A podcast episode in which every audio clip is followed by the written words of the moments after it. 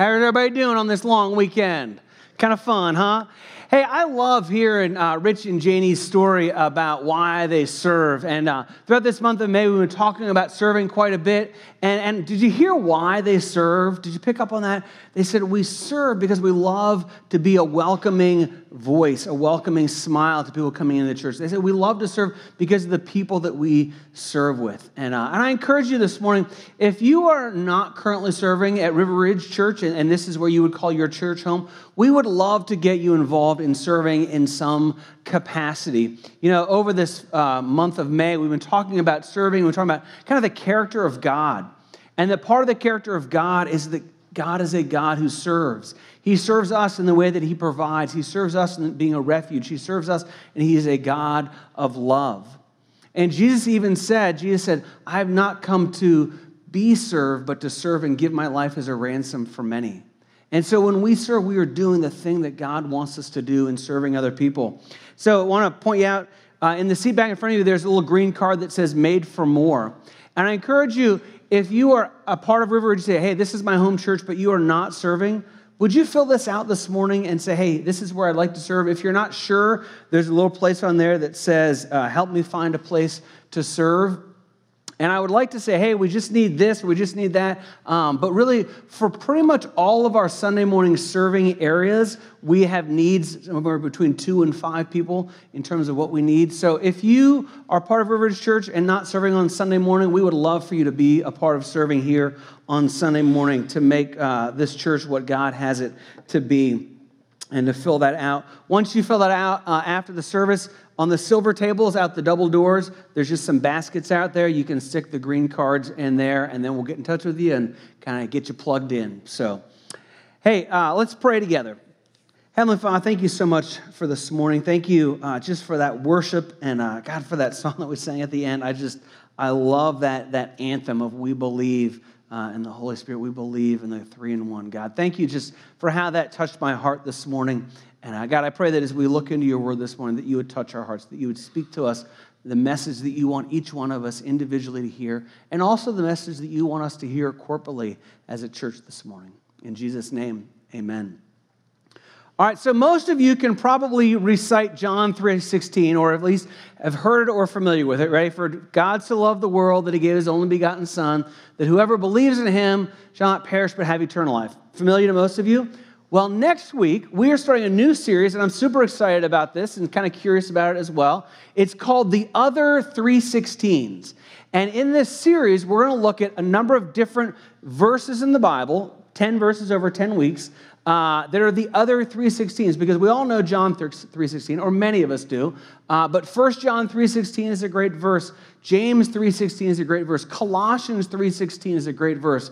How about this? Judges 3:16. Who would have thought? Also a great verse. So we're going to look at a number of these. So I encourage you uh, to come back next week to be a part of this. And uh, I realize that people travel over the summer in different places. So if you're traveling, uh, we will always post the messages online uh, on Sunday afternoon, and you can. Um, watch those if you want. Or if you're somewhere on a Sunday you want to watch it live, you can tune into our Teays Valley campus feed uh, on Sunday mornings live if you want to do that. But I encourage you to be engaged with what God is doing over the summer, even if you're not here as we do this 316 series.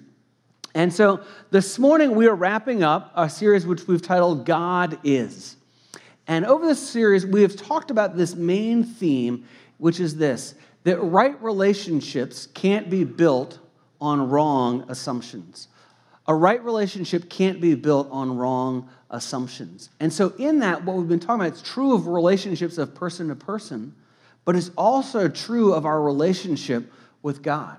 That if we have wrong assumptions or false assumptions about who God is, then it's going to mess up having a right relationship with Him. And so, over the course of this series, we've examined who is God.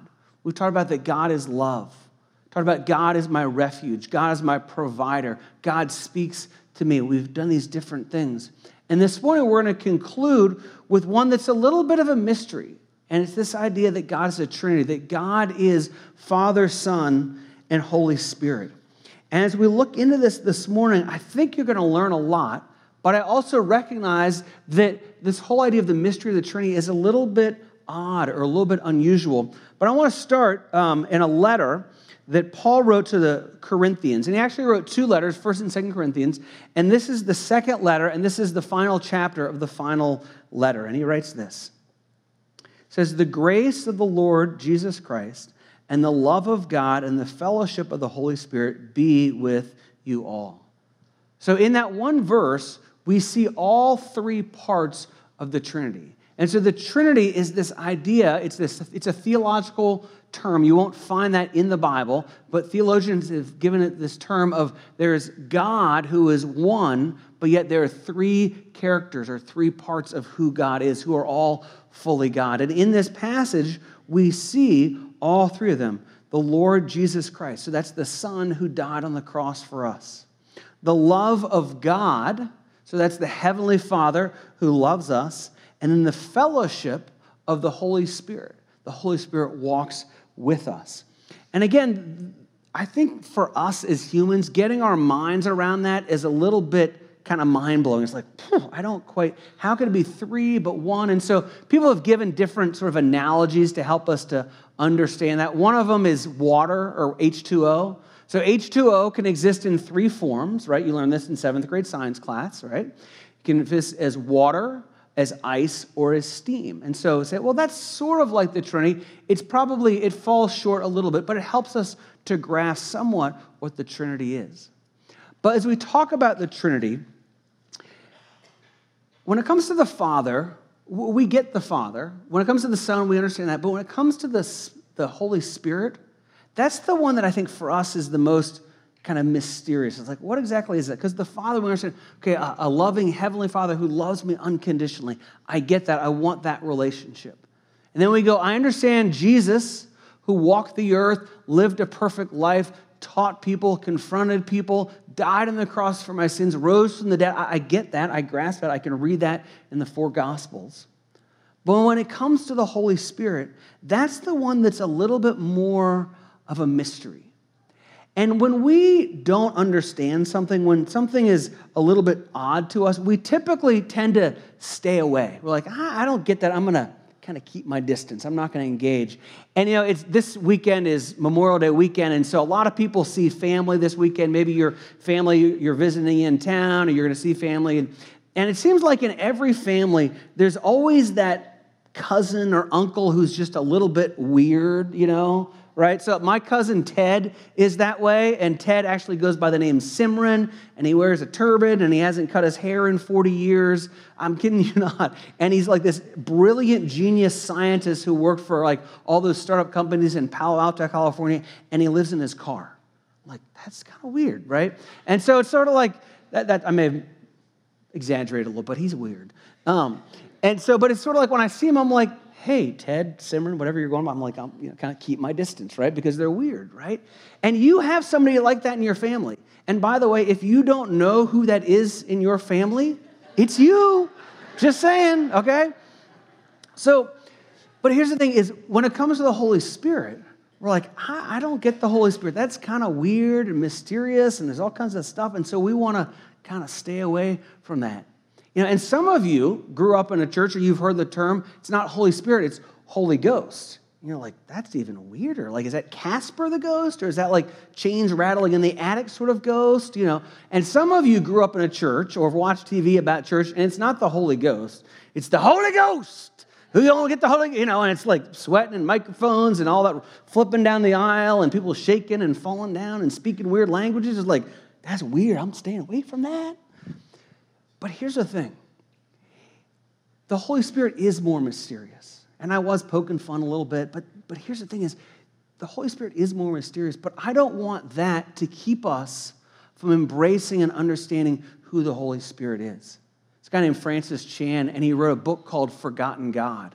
And it was all about the Holy Spirit because it's, it's that part of the Godhead that we don't get, and so we just sort of keep our distances and go, ah, I'll just stick with Jesus and the Father. I'm good with that. So this morning, what I want us to do as we talk about God is Father, Son, and Holy Spirit is to spend our time looking at who is the Holy Spirit and just talk about a few different things related to the Holy Spirit so that we can embrace the fullness of all three parts of the Godhead. So let me give you Holy Spirit 101, okay? Uh, here's the first thing is the Holy Spirit is a he, not an it. Sometimes people refer to the Holy Spirit as an it or a force. The Holy Spirit is a he. He is a person as a part of the Godhead. If you've gotten that wrong, so have I. Don't beat yourself up over it. But it's helpful to understand that the Holy Spirit is not an it, but a he. Here's the second um, part that I want you to understand as part of kind of Holy Spirit 101 is that every person who is a believer in Jesus Christ has the Holy Spirit within them. When you placed your faith in Jesus Christ, when you accepted Jesus as your Savior, at that point in time, the Holy Spirit came and dwelt in you. Ephesians 1:13 says this: In him you also, when you heard the word of truth, the gospel of your salvation, and believed in him, were sealed with the promised Holy Spirit. So it says, in him, so in Christ, you also, you who are a believer, when you heard the word of truth, that Jesus Christ died on the cross for your sins and rose from the dead, and the gospel of your salvation, that's where salvation is found, and believed in him, so at that moment of salvation, were sealed with the promised Holy Spirit. So the Holy Spirit entered your life at that point in time.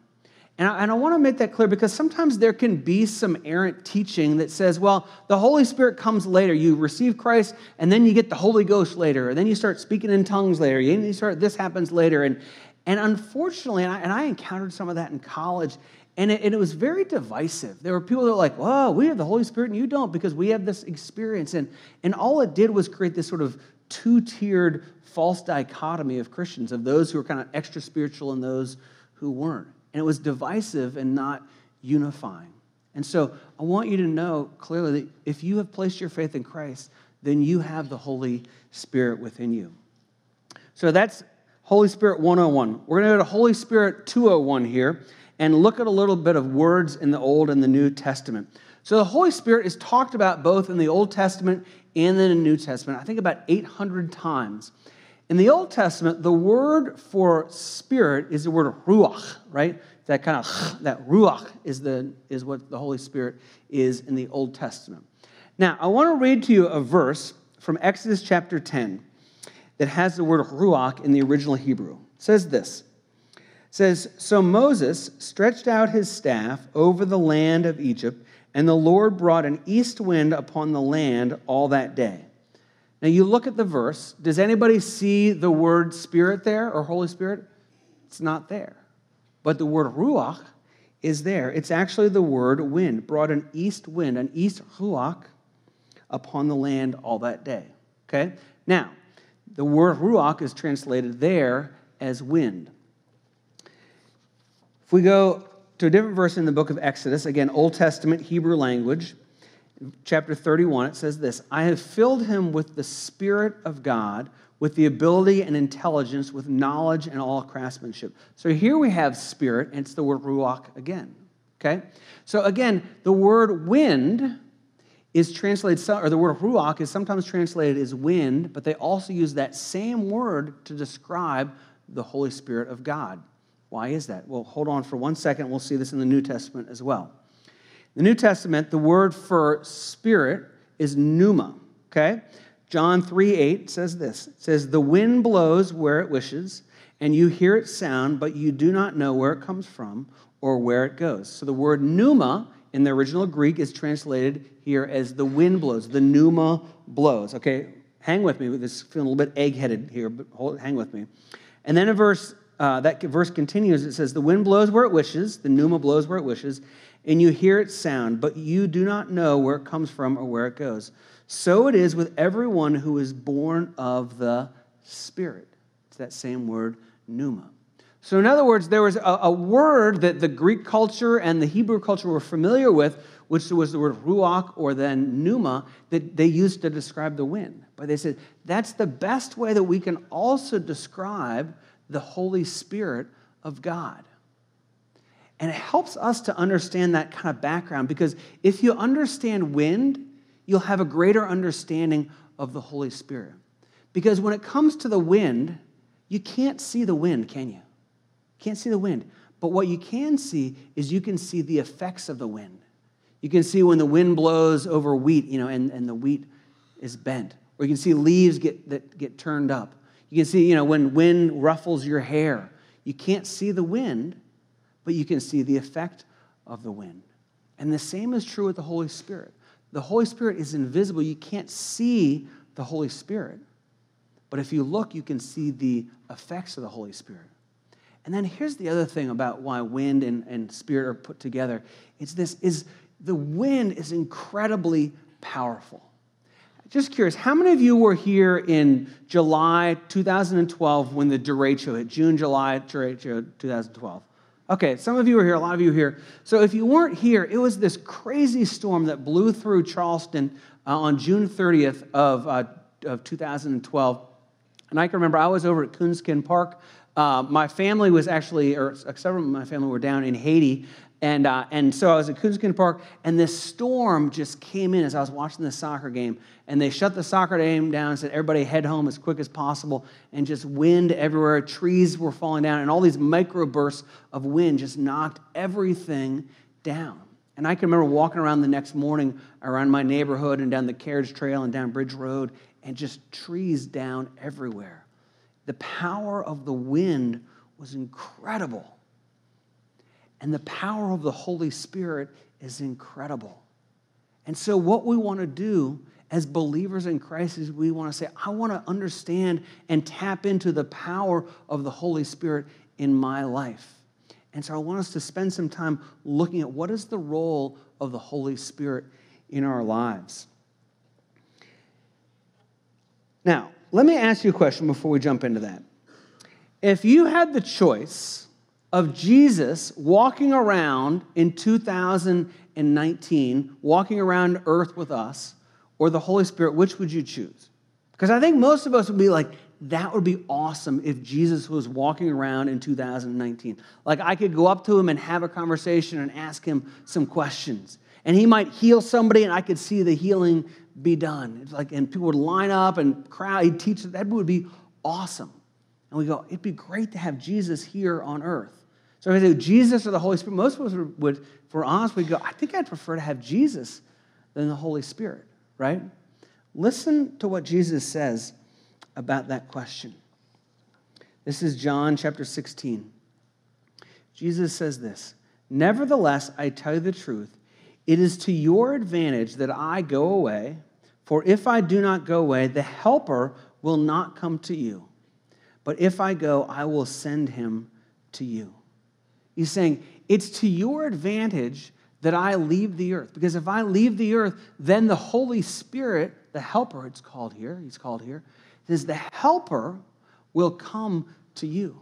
Saying it's better that we have the Holy Spirit with us, because the Holy Spirit is in all of us, than to have one Jesus who walks around the earth.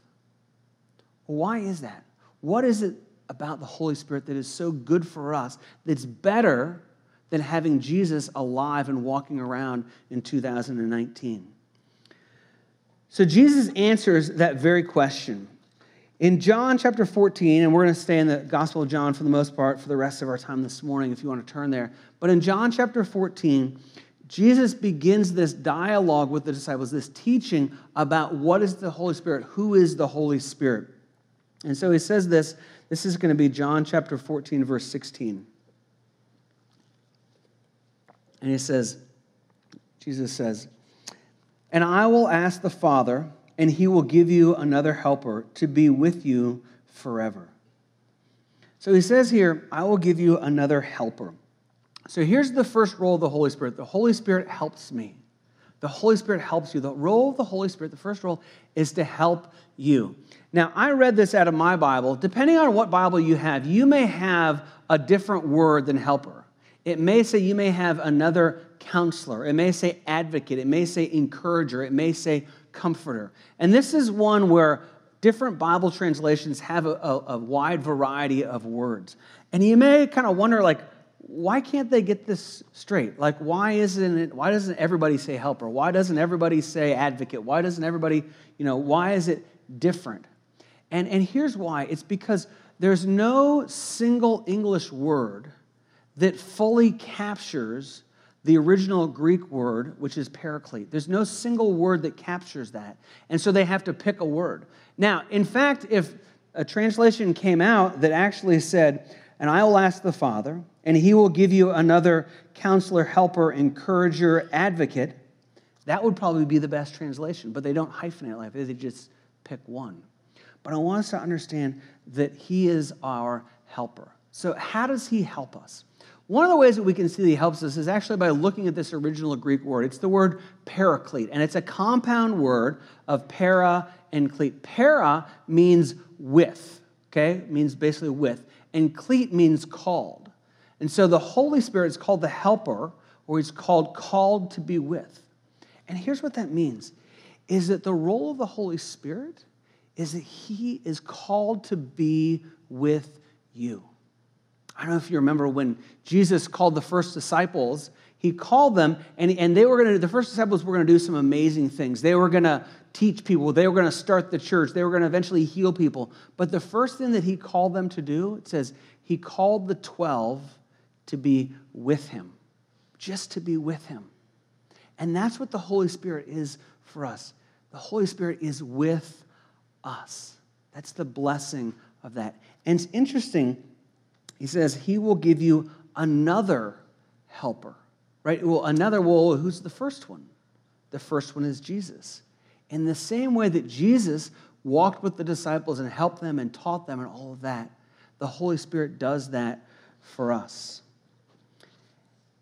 So I want to pause right now and I want you to think about your life. What are you going through in life right now that you need help with? Because that's the role of the Holy Spirit is to help you with whatever you're going through. Maybe you're going through something really difficult and you just need some comfort. That's the Holy Spirit. Maybe you're going through something and you need somebody just to walk beside you and encourage you. That's the Holy Spirit. Maybe you're facing a difficult decision right now. That's the Holy Spirit. That's the counselor. That is who the Holy Spirit is to you. That's the power of the Holy Spirit that we want to tap into on a regular daily basis. Then he continues on the next verse, verse 17. It says, Even the Spirit of truth, who the world cannot receive because it neither sees him nor knows him, you know him, for he dwells with you and will be in you. There's that he is with you, that same thing as part of the paraclete, the clete part, to be with you. Here's the second truth about the Holy Spirit and the role is he reveals truth to me he reveals truth to me. There's a couple other verses in this that I want to point out that helps us to understand how it is that he reveals truth to us. Verse 26 says, But the Helper, the Holy Spirit, whom the Father will send in my name, he will teach you all things and bring to your remembrance all that I have said to you. So it says, The Helper, that's that word again, the Holy Spirit. And you know, one of the things that, that I've talked about a lot, I feel like over the last six weeks, eight weeks, maybe even longer, is the value and importance of spending regular time with God. 15 minutes in a chair with God change, will change your life. 15 minutes of reading God's word and reflecting in prayer, that will change your life. And you will keep hearing that from me because I believe that it is so true. And here we see one of the benefits of that. That what happens is you spend time with God, you read God's word, you meditate on it, you write some things down about it, you maybe you memorize a verse. You have that, that goes into your head, that goes into your heart. You know God's word. And then it says the Holy Spirit will bring to you remembrance of what I have said. That when that stuff is in our heart, when those words of God are in our head, then the Holy Spirit can bring that to mind in us. Because at just at the right time, when we need that truth, He's there. You know, earlier this week, I was, uh, I was just struggling with some kind of church stuff and some decision stuff and things like that. And I was just feeling this weight on me. And it was just like, my goodness, if I don't make the right decision here, the church is going to fall apart. If I make the right decision, the church is going to you know, grow to 5 million people. It was just like, it was not a good place to be, believing kind of these lies, but just this huge weight. And then the Holy Spirit spoke to me. The Holy Spirit, not out loud, but the Holy Spirit brought to mind, did this remembrance thing of something that Jesus said. Jesus said, I will build my church and the gates of hell will not prevail against it. Jesus said, I will build my church. And in that moment, I realized it's not my job to build the church. My role is to be faithful. My role is to love people. My role is to make the best decision that I can with what God has given me. But my role is not to build the church. Jesus says, I will build my church. And you see, when we have God's word in us, when we're regularly in God's word, God will recall that to us through the Holy Spirit and remind us of these things. There's another really good verse, chapter 16, that helps us to understand that the Holy Spirit reveals truth to us. Chapter 16, verse 8 says this And when he comes, so it's talking about the Holy Spirit, and when he comes, he will convict the world concerning sin and righteousness and judgment. Says that part of the role of the Holy Spirit is to convict us of sin. Now, when we are off the path that God wants for us, He convicts us that that path is wrong and He puts us back on the right path. You know, there's a lot um, of talk sometimes about guilt. And people say, you know, you shouldn't feel guilty about stuff. Guilt is bad. And it's interesting as I've thought about guilt this week a little bit, there's good guilt and there's bad guilt. You know, bad guilt, and, and God does not want you to have bad guilt or shame. You know, and bad guilt is when you, you know, you commit some sin, you do something that is outside of God's will, and then you repent and you ask forgiveness, and then afterwards you still feel guilty about it. You still feel shame about it. That's not from God. That's from Satan. That is bad guilt. But there is also what we might call a good guilt, which is conviction of the Holy Spirit. That if there's something in your life that is not aligned with the path that God wants you to be on, there's something outside of God's will that you're living your life, you're doing this thing, whatever it is, and you feel guilty about it because you're doing this, or you feel guilty because you're not doing that, that's probably from the Holy Spirit. Now, it could be from your mom, but it's probably from the Holy Spirit, right? And so then what we do is the conviction of the Holy Spirit, we say, I'm going to stop going my path, this path, and I'm going to get on God's path, and I'm going to go towards what God wants me to do. And so maybe even this morning, there's something on your heart that God is convicting your heart, saying, You're on the wrong path, get on my path.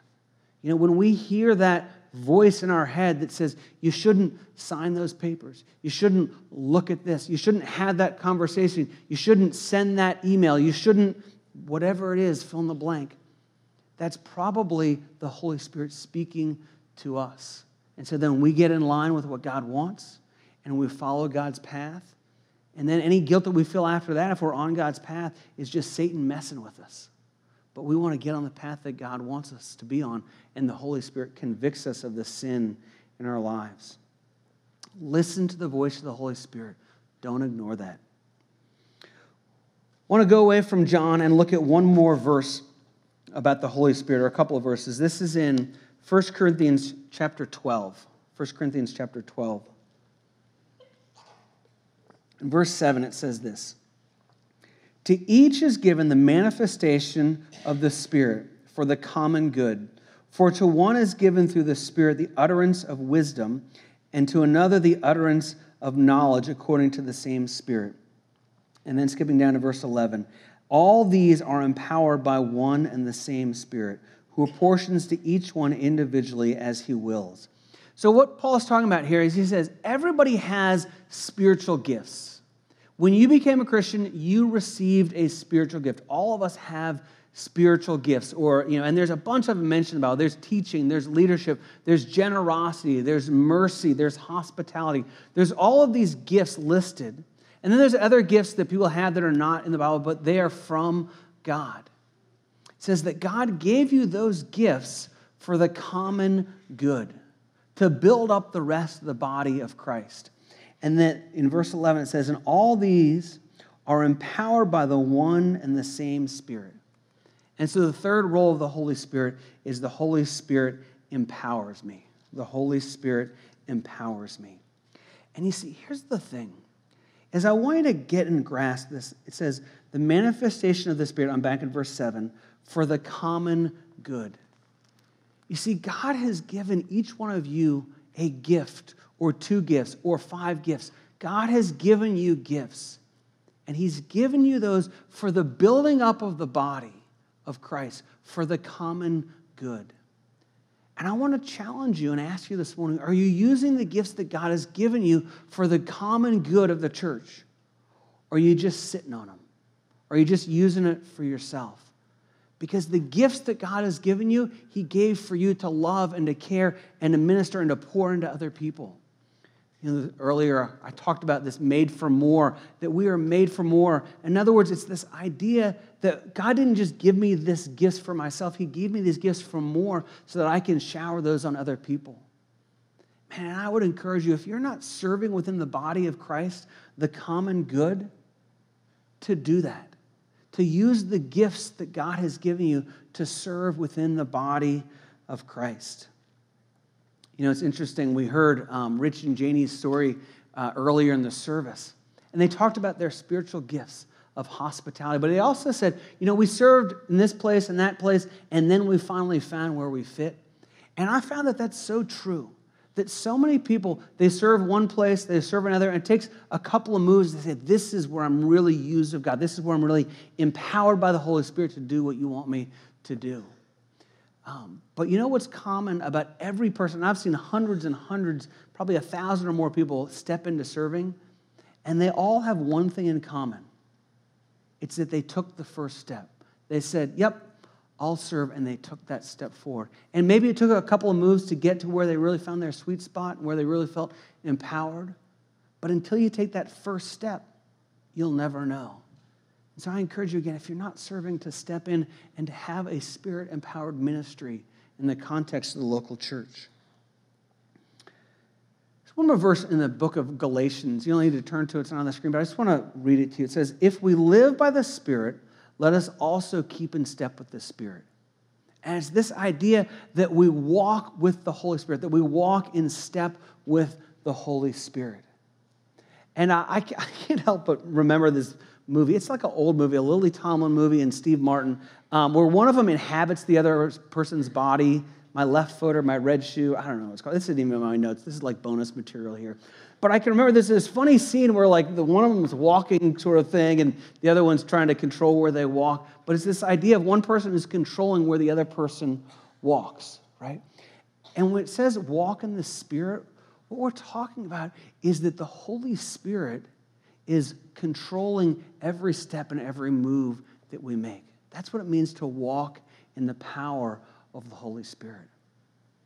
And we want that. But how do you get that? And I think it comes from an attention to the Holy Spirit. And I would encourage you as an application every day this week, take out your notes and just pray the three roles of the Holy Spirit in your life. Holy Spirit, help me. Holy Spirit, reveal truth to me. Holy Spirit, empower me to live today how you want me to live. Holy Spirit, help me. Reveal truth to me. Empower me. Help me. Reveal truth to me. Empower me. And as we get that in our brain, we will learn to walk in step with the Holy Spirit. I want to close our time this morning and just ask that you bow your head and give you just a moment of reflection. And I want us to reflect on this whole series of God is.